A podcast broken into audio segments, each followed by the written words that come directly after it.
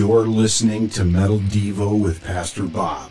We are metal, we are family. Day 17. You've got to love people right where they're at. Reginald Quincy Fieldy, Arvizu, Korn. Leviticus 19:18 says, "Love your neighbor as yourself." Some people are easy to love. Your best friend who stuck by you through difficult times, that person who saved your life, but then there's also those people who kind of rub you the wrong way. This is where it gets more difficult. When Jesus was asked about what the greatest commandment was, he said, Love. Love God, love your neighbor, love yourself. Love, love, love. Perhaps then, not to love may be our greatest sin. It's important to pray for those people who irritate us. Praying for them actually changes our attitudes towards them. Loving someone unconditionally is also the best way to share your faith. Maybe you've been hurt by someone you love. Those are the very difficult emotions to process.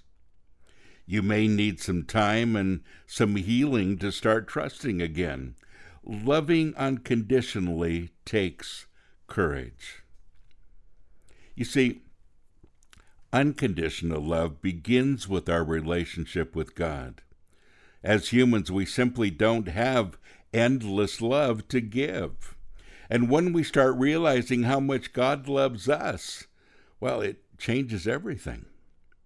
Now, when you love people that might not love you back, you can rest assured you're already being eternally loved. He will never stop loving you. He will he will be the one starting to love people through you as you grow in your relationship with him. We become a vehicle for his amazing love. Think about it. Have you surrendered yourself to him? Have you started letting the Holy Spirit work on the hurt emotions inside of you that keep you from loving unconditionally? Like what you heard today and want to follow along? Click the link in today's show notes to purchase your copy of Metal Devo and visit us at sanctuaryinternational.com. We are metal, we are family.